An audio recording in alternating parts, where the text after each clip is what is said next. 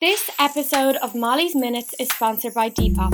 Depop is the fashion marketplace app where creatives come to buy, sell, and discover the most unique items from around the world. Nowadays, we know that fashion is a major contributor to climate change, but that doesn't mean we all have to stop shopping. There are better options, including using Depop to discover secondhand and vintage fashion. Shop sustainably without the sacrifice by downloading Depop and searching for amazing fashion you'll love without the footprint. Download it for iOS and Android now or head to depop.com to get started.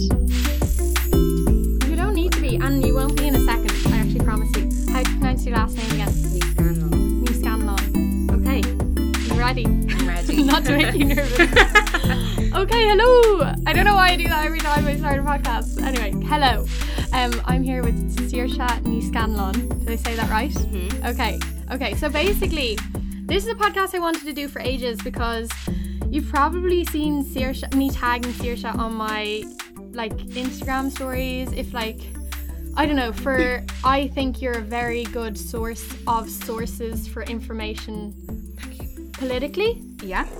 So like uh, yeah, I've I've tagged you a couple of times on my Instagram stories and I saw she was in Dublin and I was like I need to chat to her and she I One was day like only. yeah, I was like, I was like, do you want to do a podcast? She was like, on what? I was like, um, I don't know. Just this is a spur of the moment thing. So first of all, thank you for making time for me. Thank you for having me. Um, very, very humbling. Oh, thank you. Yeah. I well, I don't know why I'm saying thank you. Um, so do you want to just go through your course because that has a lot to do with like what you share and what you put out there on Mm. your social medias. Yeah, so um, I'm nearly finished up now. I'm finished once I hand my thesis in at the start of September.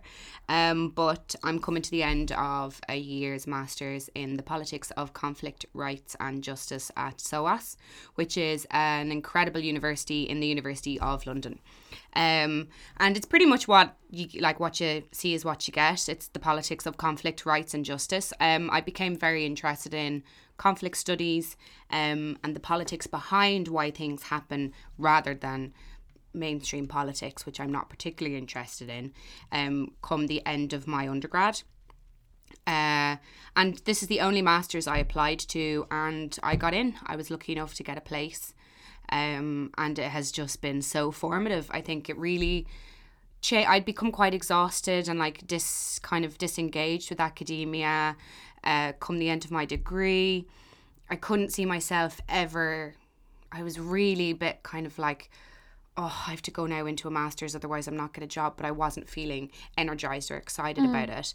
Within a month of being in SOAS, my whole outlook on academia had changed because I was being taught by academics who are the best in their field, a lot of women of colour, which made a huge difference. I was in Trinity for my undergrad, which for me seemed like quite um, like a patriarchal white it is a very patriarchal and white university which is the opposite of what SOAS is. It's so diverse. The student body is incredibly colourful and mixed. Um, people from all over the world and amazing female led academic staff which makes one feel really um, empowered. It's really empowering, and I've really felt like I would have the right to support to achieve my potential um, as a woman, um, which I didn't have in Ireland. Um, yeah, so it was great, and obviously I feel like my brain just got smarter over the year. I literally feel like the brain is a muscle, and when you work Yeah. it, it does get stronger. It's crazy. I literally feel like I got smarter over the year. Weird feeling, yeah. I wish I could say the same. so I actually first heard of SOAS in Emma Dabiri's book. Um and it just like it sounds absolutely incredible. Do you wanna like just tell me like not obviously like you don't have to know everything, but the Mm. history generally of SOAS because I couldn't regurgitate it, but obviously Yeah. you've been there. Um, so SOAS is a really, it's honestly just a fascinating place to be. It's a really small university. The campus is right in the centre of London, like a 20 minute walk from Oxford Street. But even at that, it's so quiet. And like you walk into SOAS and there's just people from all over the world wearing like native or religious dress, students coming to college sitting in your lectures, you know, which you don't get here. You're never going to get that in Ireland. Um, but the purpose of the university, I mean, I'd say the founding or like core principle of everything they teach across every discipline is kind of this idea of decolonization. Um, decolonizing thought and how we discuss things and how we um, think about the world. Um, because I'm not sure how old SOAS is, but around 100 years ago when SOAS was founded, the reason it was founded was to um, kind of train or teach some of the officers and officials that they had going out to the British colonies about the countries that they were colonizing. Because if you need if you want to take over a whole country of people you need to understand how they think and what their cultures and religions are how they navigate their their world and their society um so while they were maybe using this information for the wrong reason, they did have an incredible wealth of knowledge and research about so many countries in the global south and in, de- in the developing world. Um, and then in the mid 1900s, uh, there was kind of a complete ideological switch in SOAS and it did like a 180. And instead of being about trying to conquer the world, which is just a horrible thing, it became much more focused on allowing people from those regions to speak back um, and yeah, so uh, they have a lot of um, access programs for people from developing countries or people from conflict ridden zones, uh, particularly if those individuals want to study something or take a course relevant to the country they come from or the issues or experiences they have had.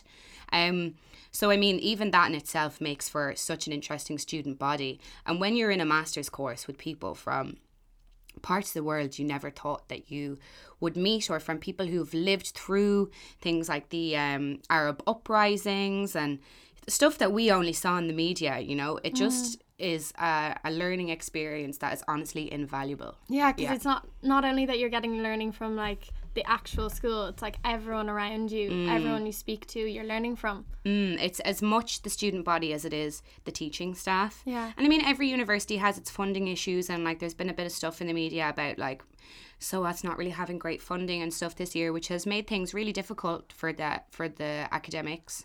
Um, but I mean, there's very little that I can fault SOAS on from my year's experience there, especially when I compare it to what Trinity was like for me. Yeah, and what what did you feel in Ireland? like, obviously, it wasn't the same type of course, but how did it compare in the way that you were taught?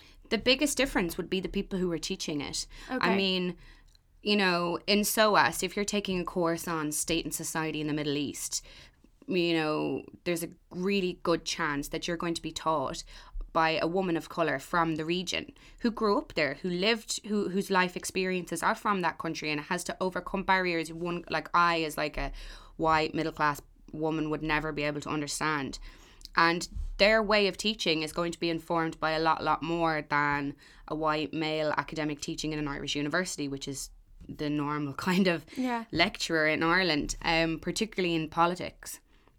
Uh, and really because you're being taught by somebody whose knowledge base is much more organic um it's just makes it a lot more engaging i think. Yeah there's much more depth to it because there's like mm. anecdotal evidence as well as like academic research and yeah. Yeah I, I find that like really fascinating and i remember like thinking that i really wanted to learn more about the um, university when i was reading through emma Dabiri's book. But i just want to ask like why conflict? Why like politics of conflict? Why was that something? What was your original course? Um, um, my my undergrad in Trinity was sociology and social policy, which okay. is just a fantastic course. Like it's really really interesting and it's very broad.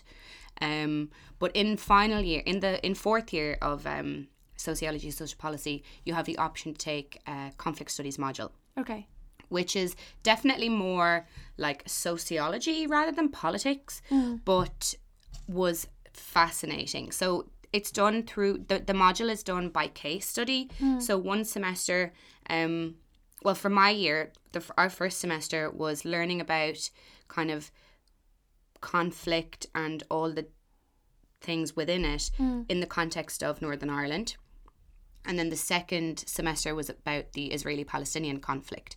So you get a really, really good overview of both of those conflicts and a lot of like critical knowledge, but you also understand a lot about like how conflict operates, where the money goes, um, why it happens, why it's difficult to solve it, peace processes, um, women in, in, in conflict. Uh, armies, militaries. It's really interesting, and I was just fascinated by that, especially um, because I had I had kind of close f- family ties to the conflict in Northern Ireland from quite um, complex, in a kind of from a like a complex kind of perspective. Okay. Um, and I just was really interested in it. I ended up doing my uh, I ended up doing my undergrad thesis on conflict tourism in Belfast. Okay. Um, if you can hear my tummy rumbling on that um on there, sorry. Uh, yeah, on conflict tourism in Belfast, and by going up there and actually like having the chance to sit down with people um, in West Belfast and chat to them about what did they think about tourists coming in to look at the murals, and uh, it was just fascinating. And for me, it really inspired a desire to learn more about why conflict happens and how we can end it, you know, and the right way to end conflict. Um, because I, there was a really uh, interesting exhibition in IMMA, um, maybe last year, and uh, a guy came in and I was chatting to him in the exhibition. Um, I used to work there and. Uh, he, he was chatting to me and he said, uh, you know, war never stops, it just moves around. And I was like, that is just so true, you know? so fascinating. Um, and I was like, why is that the way? Why Mm. is there always conflict happening somewhere? And I just wanted to know why. And I wanted my my questions answered, and I feel Yeah. like they got answered at SOAS. That is absolutely fascinating. Like Mm. that quote, because obviously that's something everyone knows. It's not like you're telling someone something they don't already know. But like, it's is it like a human condition or is it, you know? Oh, I no, really, no, I'm not asking yeah, you. I'm look, just what- saying like that, what that that like that opens. In your yeah, it just really does. It. I mean, obviously, yeah, like you said, I knew that, Yeah. but hearing it, yeah. someone say it, I was like, wow. Whoa, man. I hope I get my masters. I did. So what was it like studying um politics or politics of conflict at this when there's so much conflict. yeah Um, at this at this period in time where we're at right now Mm. Uh, it you're was- like do you have a glass of wine then um, it was definitely incredibly interesting. It's very fascinating to be studying something that's so current. I don't think there are that many fields in which, when you're actually studying it, it's what is happening day by day by day. Um, you're coming into class and someone gives a presentation, and that presentation is on something that happened a week ago, but you're using academic resources from 40 years ago to explain it, you know? That for me was like crazy and really interesting. Um, but it definitely was because we had to engage, and obviously I'm very priv- privileged to be able to say this, having like not experienced conflict in this in a way that many people all over the world unfortunately have. But waking up every morning and going in for an early morning lecture and kind of spending the day going through what are really dark, harrowing, tricky topics. Um, while I really enjoyed that and felt like it was really important that people do engage with this kind of thing, it be, it it does definitely take a toll on like the psyche. It's very hard to keep a very positive outlook about the world. I think what studying politics does is makes you a real cynic. i can imagine Yeah, and I definitely am a cynic. I've tried to soften my cynicism a bit, but I can't help it. but you have the backing of knowledge behind you Mm. and like there's not you can't really argue with yourself Yeah. on that So it was tough. I'd say it was tough. Um, it was a difficult year. The masters was definitely a difficult year, but so worthwhile. Um, and I think now it actually, even though. Uh, I mean, for the last three or four months, definitely not in the last two weeks. I feel like I've finally yeah overcome the kind of burden I, I had felt for the last two or three months of just actually not being able to read the news. I unsubscribed from like my New York's Time email and like some other things and I was like, I can't read this. Just so much awful stuff is happening all the time and I'm kind of predisposed to caring about it. That's just how my brain works. yeah that's why you studied it Mm. Um but I'm kind of past that now. I'm Yeah, like, because you put up, I remember, Get a like, grip. Mm. a thing on. No, like I can imagine it's like extremely fatiguing, it is fatiguing, yeah, Yeah. tiresome I think sometimes. especially like when we live in a digital world. Like one thing, like do like living in a time where shit's happening and you're like you're reading it in the paper like you can take a break for it but for Mm. you like it's probably like your friends whatsapping you what do you think on this and then you go Yeah. onto instagram and because you care and you follow certain pages that's all that's coming up Yeah, and it's like and- then you go into college and it's like where's the break Where's the break? That Yeah. was kind of it, you know. Yeah. I mean, if you were studying. I'm trying to think of like things you study that don't, don't happen in the real world. Oh my God. environmental science or But if, like if that you're studying something where when you go home and you're reading the news, it's somewhat of a break. yeah But uh, from from like what you're learning nine to five, but this was just like nine to five. You're learning it, then you have to go home oh and yeah yeah yeah see it all again on the news. And I think with this, like with the digital, in the digital era, we really are just consistently fed information Mm. like at 100 miles an hour all the time. Unfortunately, all the time, very more often than not, that Mm. is news and it's bad news. Yeah Um, I'd love a bit of good news. Yeah. Every now and then, some good news would be nice, but it's always bad Yeah, and I see you had to like kind of take, I like for want of a better word, like kind of a digital detox. I remember you putting up thing being like, "Sorry for the moment, I'm not going to share these things just because like I need, Yeah.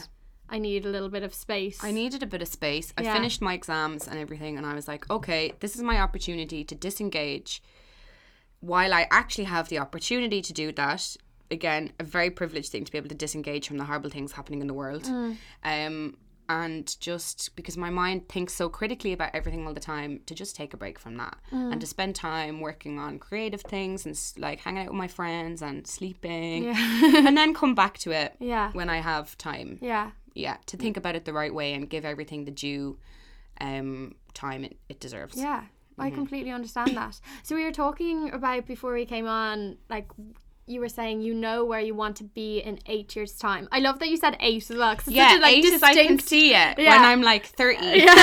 31 and I'm it's such a, like it's like a particular number. I, I can't wait it. to be in my 30s I'm like so excited about it Same. Everyone else is like, yeah. Well, that's another topic. I have so much to say on that. No. But anyway, um, but yeah, you were saying like you want where you explain it back to me because again, I couldn't reiterate. yeah it. so I have kind of like looked at my life for the next 10 years and I'm like I know where I want to be. But I'm I think I'm quite a rash like a rational hmm. thinker. So I'm like I know that there's no way I'm gonna be there tomorrow. Yeah, So I'm like, for the next seven or eight years, it's more about kind of like exploring different jobs and developing particular skills that I need to get there. Um, so in eight years, what I'd really like to be kind of eight years, it actually kind of is a funny like landmark. it's like in eight years I will be here. This is where you can find me. My number will When be this. in eight years, I'm probably going to be still in the same apartment in London, like struggling. um, but no, I think I'm I'm lucky because I have a lot of like friends that are older than me who I can really look look to. Mm. Yeah. But what I need to constantly remind myself is that I'm younger than them, and I'm not supposed to be as established and well like as Yeah. they are. Oh, I you know, the they're ten years older thing. than me. Yeah, I have friends who have been in say like something that I want to do, or like even a small segment of something I want to do, and they've been doing it for like six years, and then I'm like, "How did you do this?" And they're Mm. like. Because I've been doing this for ages, and I'm like, oh yeah, and at the same time they're looking at me and being like, like slow down and stop stressing because like you've literally just started this. Yeah, and, like, we all want to be like we all want to fast forward. yeah, I think everybody has this thing they want to be like established and and and like finalize Yeah. their their career trajectories by the time they're 25 and that's just not realistic It's um, mad. it's not realistic but yeah in, in by the end in about 10 years let's say by the time i'm 30 i want to be like working in cultural branding Okay. um which for me is um, I've always wanted to make a difference with what I do, but it's like finding uh, finding the right way where not only would I feel like I was really making a difference, but I'd also feel like I was fulfilled and I was making an active difference that I could see happening. Um, and I wanted to go into development studies for a long time. Um, I really felt like that's where I was going to end up. For since I was eighteen, I was like, I want to go and work in developing countries and be on the ground. And I tried it out. I lived in Nepal for a while, and I worked with some um, with a women's empowerment program there, which I was very involved in. But um, through doing that, kind of learned that there are a lot of things in the development industry that I don't really agree with. Um, it's very bureaucratic. There's a lot of like red tape. Um, and it also, I think, stifled any sort of opportunity I had for creativity, which is a very important part of my life. Music has always been very present in events, and that kind of industry has been present in my life my whole since I was a child. Um, and I didn't really want to turn my back on that. I felt like I was being torn two ways. Yeah. Then I went to a conference in Dublin like two years ago. I can't for the life of me remember the name of it now, but it was just completely changed my outlook on what I wanted to do. Um, I went to see a talk by this woman called Layla Fattar, who since has become someone who I actually really look up to in the industry. Um, she's so interesting. And she introduced to me for the first time the this the idea of cultural branding. Um, she runs an Instagram page called Brand Activism, and I was like, "What is this?" Yeah. Because at this stage, this was like two two and a half years ago, and I was like, "Capitalism is the devil. Yeah. I never want to work in a capitalist brand. No, how am I going to ever make any money?" Yeah. Um, and I've had to kind of reconcile my hatred of Yeah. capitalist corporations. I think a lot of people re- will relate to that because Yeah. obviously it's a lot of people like our general age listening to this, and I that's like a message that I get a lot. That like, oh, I feel so bad because I like work in pennies, and it's, It's like, like, oh my god, you need to make per- money. You need yeah. to live, girl. I'm like, you're not personally doing this. Yeah. like, oh, and I Stop blaming yourself for the system. yeah. Um, yeah, and I just think that instead of constantly, capitalism's not going to fall in our lifetime. It's just not. It's so deeply embedded in how the whole world works. Yeah. So even the way we fight against capitalism is like very capitalist in its, like nature. instead of fighting against it, we need to try and think about how we can hollow it out and make it better from the inside out. Um, but brands also have so much money and they have so much power and influence over how we think about things. And if a brand gets on board with a really sensitive topic, they can make a hugely positive change. Maybe not for the right internal reasons, but at the end of the day, does that really matter if they're making a change, if they're making a positive difference? That's a really interesting question. and that's a debate that that's a debate that I really had to have with myself. You know, Yeah. can I kind of let go of the what I don't like about you're not in it for the right reason. Like when Beyonce got on started talking about feminism, everyone's like, she's just jumping on the bandwagon. But like, is that a bad thing? That's oh my god! It's like with uh, it's obviously this is like a microcosm, but like sustainable fashion, people are like going on to like, mm, like no tea, no shade, but like say like as someone who is like an influencer makes money off like mm. social media, being like this is just for people's people are just doing this for their own image and stuff like that, and it's like well. If they're making better choices, mm. like ethically, then I don't really What's see why issue? that's a bad thing. To Yeah. be honest, uh, from my perspective, anyway. Mm. And for me, you know, not everybody is just this like wholesome, you know, perfect, benevolent actor. People very often need to kind of feel like they're getting something out of caring about an issue. Yeah. Or like they have something to gain. And that's just how people work. Mm. And I, I found that, you know, with development, I wasn't really getting anywhere. E- You know, even if I was to go and work with an NGO that I felt really passionate passionately about was i going to have any opportunity to help the big like try and solve the bigger issue? You know maybe i'd make a difference in someone's life but i felt like i was never going to have any opportunity to change some of the structural problems that cause people to have to live in poverty or that cause people to have to migrate. Um and uh what was i saying That's so interesting what you're saying. I'm just going to hang on, stop the recording here and keep going, guys, because this is actually the perfect timing before my camera runs out. We'll be back. uh, yeah, I felt like I wa- I didn't really have the opportunity to like change any of the bigger problems. Um, and when I heard about this like culture branding thing, when I got the like found out the statistics and the research that said that you know brands are going to be in the top five global actors who are able to bring about positive social change, I was like, what? Isn't that How? mad? Because I just never would have ever seen myself wanting to work for a brand or a big company. Um, and yeah, I, I mean, one of the big issues that I noticed in development was like the reason nothing was really changing was because nobody knew about it.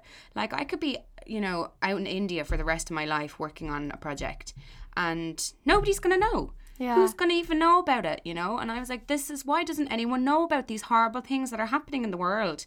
And it really bothers me that people just don't know. And it's not that they don't want to know, it's just that the information's not there. If it's not happening on our doorstep, we don't know about it, you know? Um and like that's a massive like knowledge gap. Um people and I was like, what can I do to try and solve that? Like to try and get the message out there that these things are happening and people should care about them.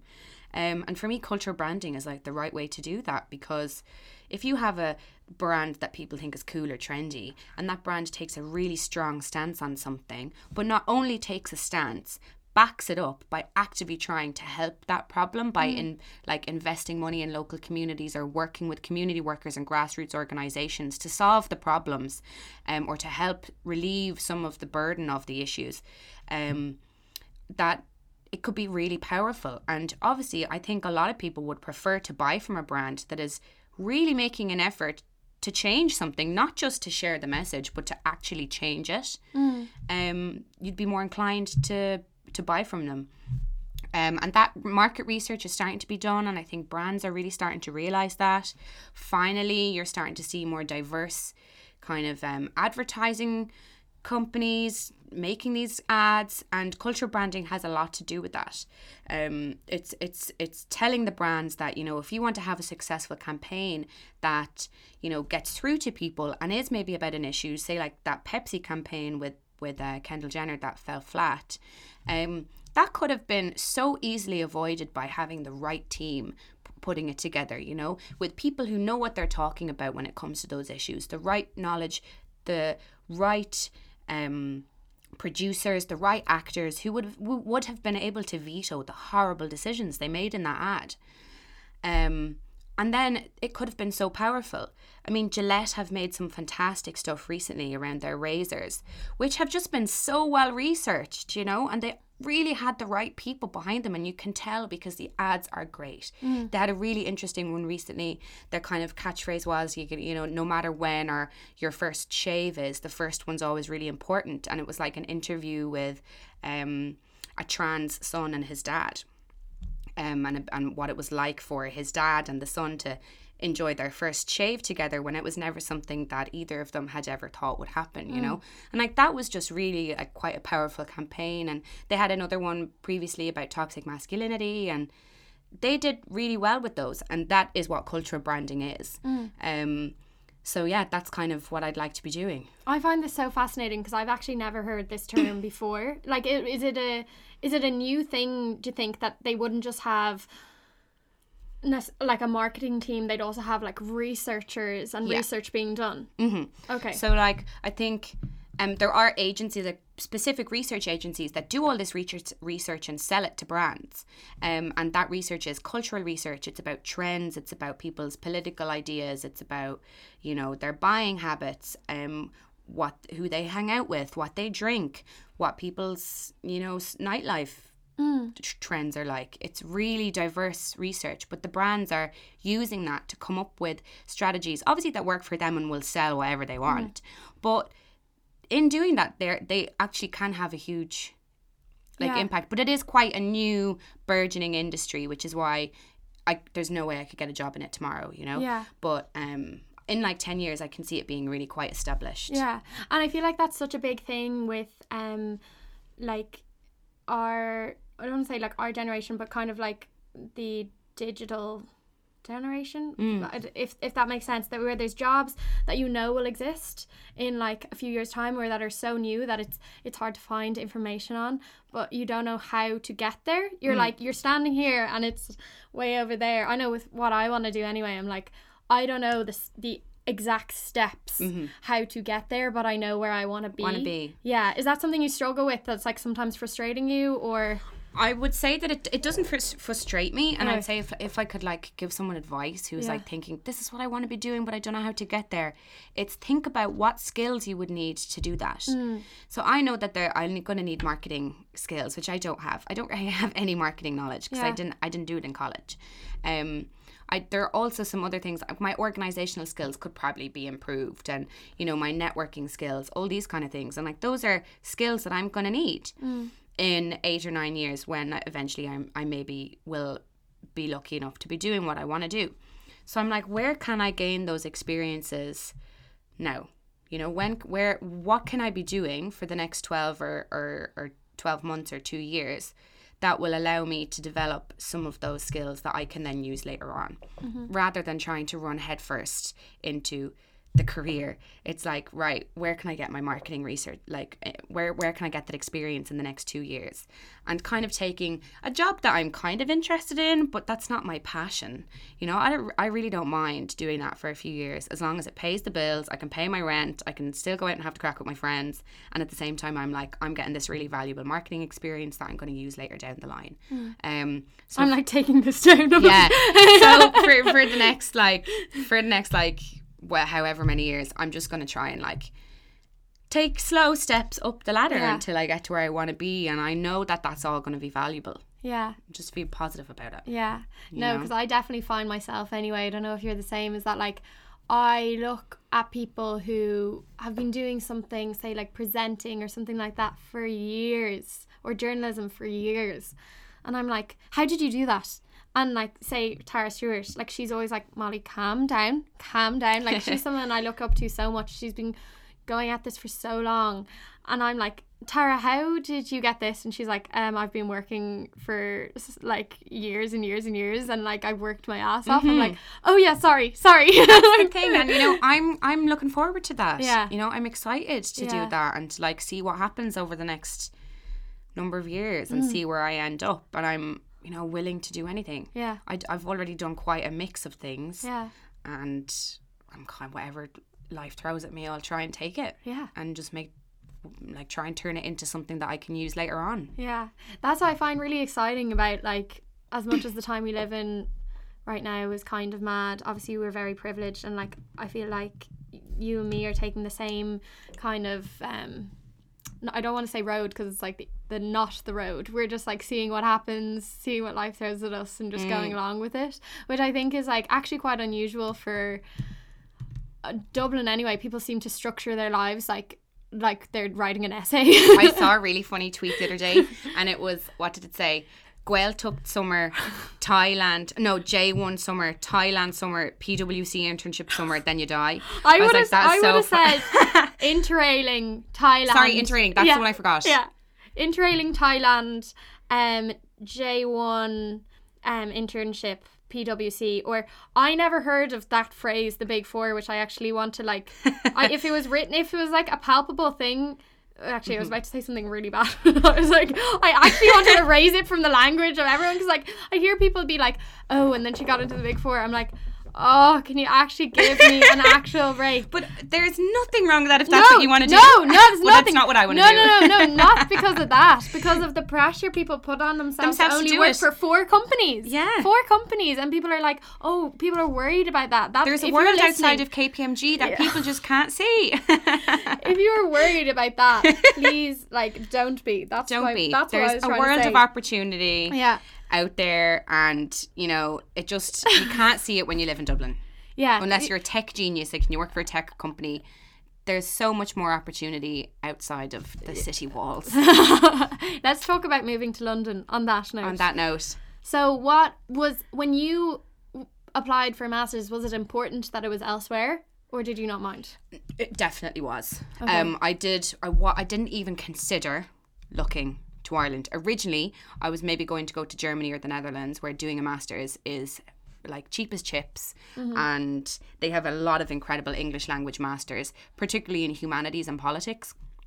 the Netherlands is like just ahead of its game in everything when it comes to uh like social things. I mean, they've empty prisons all over the Netherlands because their like prison rehabilitation programs are so good that once people are actually finished their sentences, they don't like recommit crimes. They actually end up reintegrating into society. They're just a very interesting country.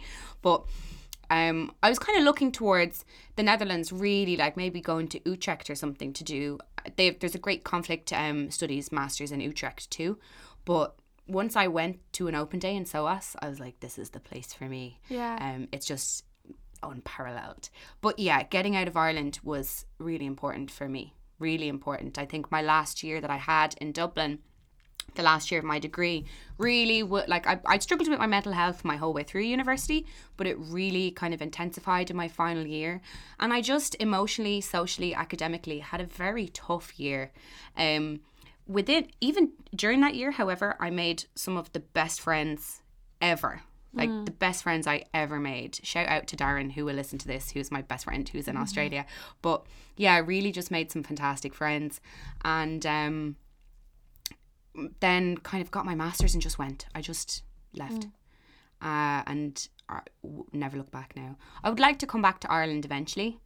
Um, when the time is right, but I feel like there just is nothing here for me at the minute, which is sad. Yeah. And why do you Um, feel that way? Like I know why I would feel that way, but why yeah, I feel like for creatives, um, and if you're interested in not even just creatives, but if you work in humanities or development or anything like that, even a lot of like science based courses, if you studied that or if you didn't go to university, Ireland is like not very easy on you. Like it's a mm. it's a tough place to be. I think we focus a lot on academia and you have to be the best of the best to get the job even though there's only like 10 jobs on offer mm. you know? So i think so many people are leaving because they they have no room to grow. They feel stifled um if they didn't have the opportunity to go to university or if university didn't work out for them companies are just not even interested in engaging with them mm. you know? And i didn't realize in what how much of a vacuum it is here when it comes to education. Here you, you say to someone you're doing a master's and it's like oh kind of run of the mill. Mm. Everyone does a master's. When I moved to London and I was like, oh, I'm doing a master's, people would be like, what? Yeah. Wow, you're only 23, you're doing a master's? And I was like, yeah. Yeah. Everybody kind of did that in, in my, where, you know, my under, in my undergrad. Um, and so many people that I've met who are, are just really hard workers and really intelligent people who didn't go to university. And it's, Me. it's, it's I'm joking. but like it, you know the, the the culture hasn't been Yeah. evil to them when it when it comes to that you know people are so much more open to like giving those people an opportunity and allowing mm. to, them to prove themselves which i really like because Yeah. then you get such a mix you know i've such a nice mix of friends who were did have the opportunity to like enjoy academia and other people who didn't um and i feel like ireland just is a bit unforgiving Yeah. Oh, Um, like just even socially, like I remember when I dropped just because of obviously the the like background that I come from when I dropped out of uh, first year of college, and people like it was like I people were like, "Are you okay? Like, are you like, are you okay? What what are you gonna?" It was like I was dead. like it was the end of the world It was like that I had there was no other options Mm. for me that it was like I couldn't even go back to college. Like it was like that honestly something absolutely tragic and terrible had happened. Yeah. Whereas like from I was so happy the day I went in. I was like, sorry, I, I can't do this anymore. Um and it was like a celebration for me. But then I find it so weird that like as well every time I was telling someone I was like, but this is my plan, this is a, instead Yeah. of having I, like I, everything even still like everything I do because I feel like I don't have that backing behind me. I'm I'm not saying I'm not like the most priv- like so so privileged, but like because I don't have the like university backing behind me in in the kind of conversations I have with people on like the daily, it, it I feel like I have to justify myself a lot more here and I've never even had a conversation about university with my friends in London. I don't know if that's who I hang out with or Yeah. But I, I definitely think that it is like that en masse, you know? Mm. People just don't. I think it's an it, obviously it's, a, it's not a negative thing to value education, Mm. but I think here it's like all people can see. They can't see past it. Um, and that's not great either, you know? Um, and yeah, I just really, there was no room for me to progress or learn anything new or to try new skills or anything. And I had to go. And it gave me, honestly, like a new lease in life. It Yeah. was really, really great. And when I come back, though, now it's a bit strange because I really only have a handful of people that are left in the city. So many people are gone yeah. um, either to Australia or to the States. Quite a lot of people in London, actually, which was nice. When I went over, at least I had a little Irish network. But everyone's gone. Yeah. Everyone's gone. And it's mad because I do hear a lot of people complaining about people leaving. And I do think that is an awkward stance for me to like comprehend because it's like people for instance if you're a DJ if you move to Berlin you may be able to make a living and then like practice your Yeah, craft and become sure. better whereas like here you may not be able to do that Yeah. um and that's why people are going like if you had to work two jobs to pay stifling rent Absolutely. and then also practice your craft you're it's obviously going to take Mm-hmm. you longer no matter how talented you are and maybe if you move elsewhere with any industry that can actually pay you properly You shouldn't can have improve. you shouldn't have to break your back. you know, working in a coffee shop at five o'clock every morning to fund your music career or to fund, you know, your arts career or whatever you want to do. That shouldn't be how it is, and that is how it is in Dublin. You, Mm. Yeah. Maybe you have to work in two cafes to pay your goddamn rent, Mm. but that is just n- not really what it's like. Yeah, it's still you have to grind in other places, and you really have to put the work in, but it's just not the same. You don't feel as negatively about putting the work in because you feel like you're getting a bit back. Um, and I mean, I'm very involved in music. Like most of my friends in in London now would be kind would would be very involved in maybe like radio or music, and a, a lot of people are DJs and producers, and that's how they make their money. You know, they they're not having to do crazy cafe jobs or service industry jobs just so that they can do what they love. You know, Yeah. they have the opportunity to do what they really like Yeah. um, which is great and it's lovely to see. You know, I just love to see other people succeeding, and it's great. And London is really nice, and it, we we spoke about this briefly b- before this, but.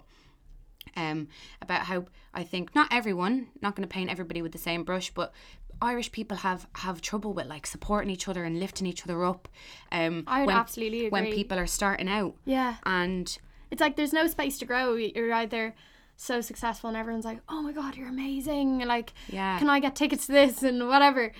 Or it's like, "Oh my god, that's so embarrassing. Why did Yeah. she just put up a track or there- whatever there like re- that?" And there really is that kind of um a, a kind of a culture, and that be, that just is very difficult to to. I found that very difficult to live in, and I, some, making music is something that I really wanted to do for a long time. Mm. I just didn't feel like I had the space to do it here. Mm. And when I moved, I had people around me who were actively encouraging me to do it. You know, I'd maybe mention it.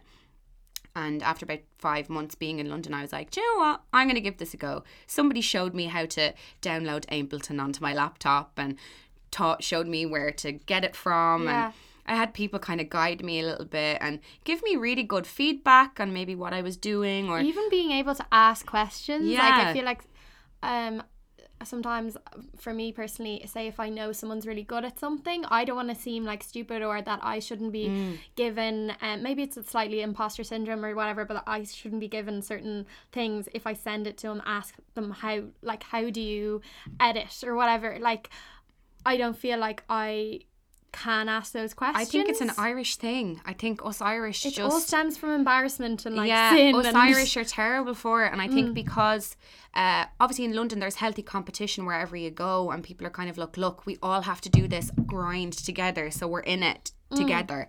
Let's help each other out. In Ireland, I feel like because there's so little opportunity, it's really like, you know. A race to the finish line, Hold and your cards whoever, close to your yeah, chest. whoever like battle of the fittest or whatever, and um, people just struggle to lift each other up. It's not like obviously everyone's not like that, but there definitely is a culture like that that does exist in Ireland. Mm. It's not even like I can't even think of like particular individuals. It's just like the larger atmosphere Hmm. of um like the country. yeah, people like, oh, she's like notions. Yeah. Even the idea of notions that people Yeah. say, oh, notions. Yeah. Why is that notions? Yeah. They're just trying something new. Exactly. You know? Like I dread to think the amount of WhatsApp groups I've been like sent into and just like destroyed. Don't think about it. But like at the same time Emigrate. Yeah. that should be our slogan. Emigrate and leave all your all your WhatsApp groups. That's I literally what I did. WhatsApp group re- recently. I probably Um, shouldn't say that. I probably edit that out. Emigrate and leave all your group chats. That's the only way to succeed in life.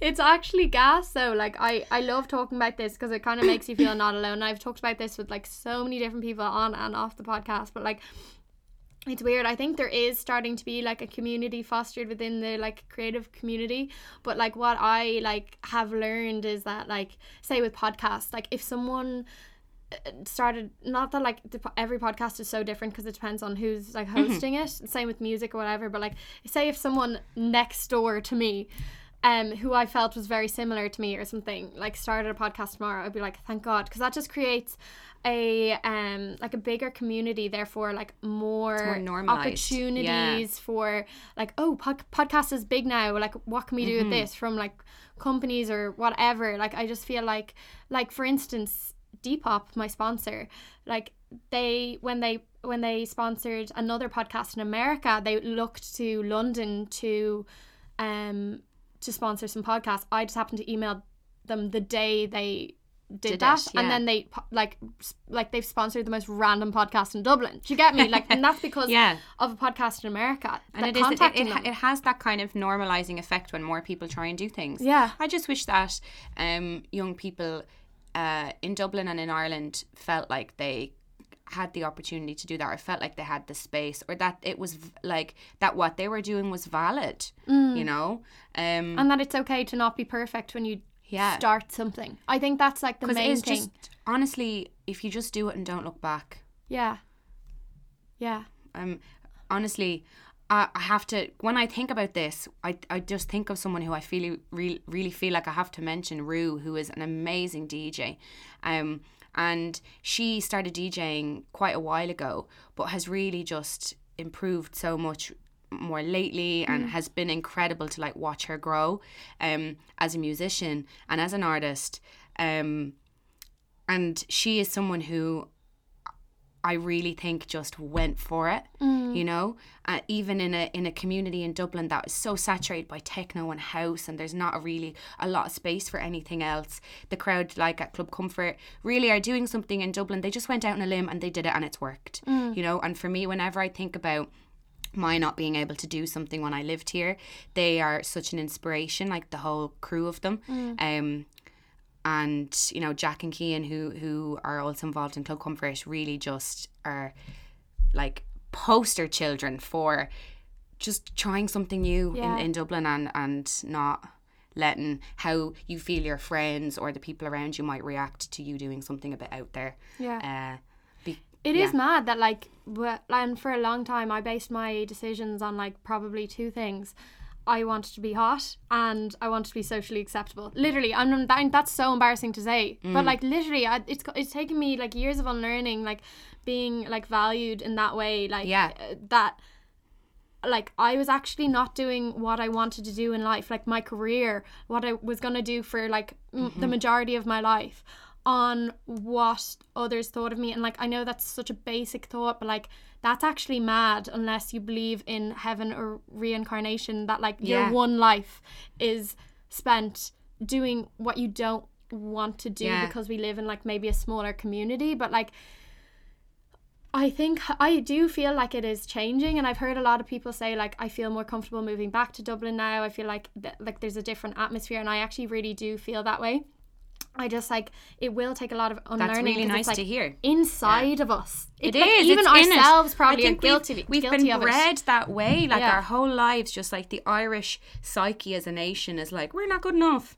Um, Yeah, we were and you know even both saying Yeah. like you were like I don't know how I got into that college, and I was like it's because you're smart. But I understand because That's- I'm like yeah. oh I have this little thing that I do, but like don't. Uh, it's actually really not big and it's actually terrible. So like whatever, you know. what and I now mean? something you know I think my values have changed a lot from what they used to be when I was younger to trying to fit in or whatever to now being like really appreciating the people around me who work hard, Mm. who do what it is that they care and love uh, what what they care about and what they love and definitely those are the kind of people now that I have around me Yeah. people who inspire me people who encourage me people who do their own thing and who really accept and support me for who I am Yeah. and really support what I'm doing you know and uh, I was lucky to find those people in Dublin before I left and then find them again in London when I moved there.